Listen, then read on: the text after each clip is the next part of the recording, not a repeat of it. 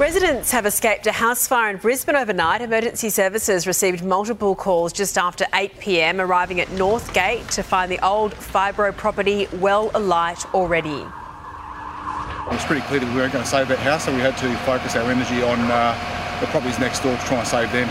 It's believed the blaze broke out under the back deck and everyone inside at the time was able to get out okay. A crime scene has been declared to figure out what caused it.